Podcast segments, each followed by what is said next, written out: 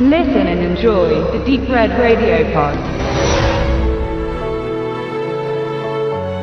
Ein Raum, ein Bett, eine Kochnische, eine Badewanne, ein Schrank.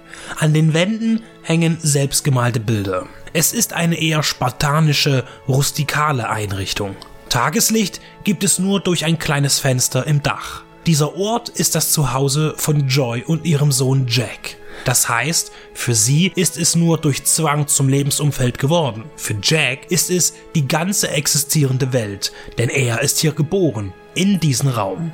Draußen waren sie nie, denn da ist ja das Weltall. Jack kennt nur seine Mutter. Die Menschen im Fernseher sind alle erfunden und nicht echt. Sie sind die einzigen Menschen in diesem Universum. Obwohl da noch Nick ist, der Zauberer. Er kommt nachts, wenn Jack im Schrank schlafen muss. Dann bringt er manchmal Sachen mit, Essen oder Kleidung und dann legt er sich zu seiner Mama ins Bett. Aber ob er ein richtiger Mensch ist, das weiß Jack nicht genau. Das Drama Raum stellt ein Entführungsszenario vor, in dem ein Mädchen mit 17 Jahren auf der Straße entführt wird. Ihr Peiniger sperrt sie in diesen Raum. Er kommt und vergewaltigt sie. Immer wieder. Unzählige grausame Male. Das unvermeidliche Resultat aus dem ungeschützten, aufgezwungenen Geschlechtsverkehr ist Jack. Er ist nun fünf Jahre alt und Joy versucht ihm, die kleine Welt so plausibel darzustellen, wie es bei einem Kleinkind nur irgend möglich ist. Nun ist er aber alt genug für die Wahrheit, dass das draußen real existiert und sie es erobern müssen. Der Trailer zum Film nimmt bereits vorweg, dass Joy und Jack es aus dem Raum herausschaffen werden. Dennoch ist das Innere des Schuppens, in dem sie gefangen gehalten werden, bedrückend und jede Minute herzergreifend, wenn die Mutter ihrem Sohn das Leben in der Isolation zu versüßen und mit viel Geduld seinen Wissensdurst zu stillen versucht. Sie werden diesen Ort verlassen und nach sieben Jahren wird Joy in die alte Welt zurückkehren, die noch nicht so fern und fremd scheint. Doch für Jack ist es ein anderer Planet. Er gerät von mühsamer Sparsamkeit, die ihnen Nick auferlegte, zu maßlosem Überfluss. Sehr wohl nachvollziehbar ist es, dass er sich nach seinem Raum zurücksehnt, dass er die Enge und Begrenztheit vermisst. Schließlich ist das fünf Jahre lang seine Heimat gewesen, wohingegen es für Joy ein Verlies war. Seine kindlichen Eindrücke erzählt der kleine Jack immer wieder blockweise aus dem Off und stellt trotz all der Strapazen einen glücklichen Jungen dar,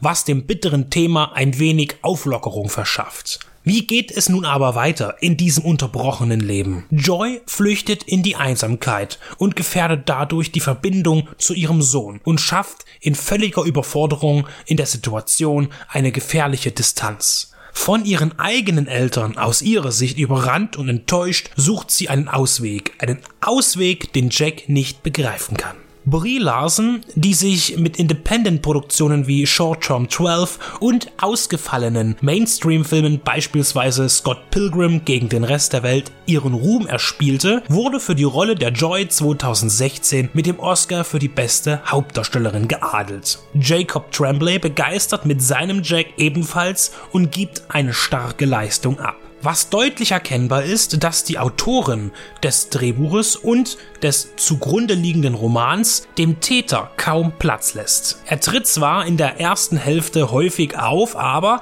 hat keine wirkliche Intensität. Er verschwindet aus der Geschichte, wenn Joey und Jack in die Freiheit kommen. Er wird nur noch nebensächlich erwähnt. Der Fokus liegt ganz bei Mutter und Sohn. Später auch mehr auf Jack und auch Joys Mutter spielt eine wichtige Rolle. Der Vater, verkörpert von William H. Macy, ebenfalls, auch wenn er kaum zu sehen ist. Nicht jede Entscheidung von einer Frau, die durch eine Misshandlung zur liebenden Mutter werden muss, ist verständlich. Wie könnte man auch nur ansatzweise meinen, dies zu verstehen? Emma Donoghue als Autorin und Lenny Abrahamson als Regisseur vermitteln greifbar eine Möglichkeit. Sie liefern keine Klischees und haben für alle Figuren und ihr Verhalten Verständnis, mal abgesehen vom Kidnapper. Raum ist ein großes Drama, fernab von Kitsch mit Bezügen zu schrecklichen Realitäten.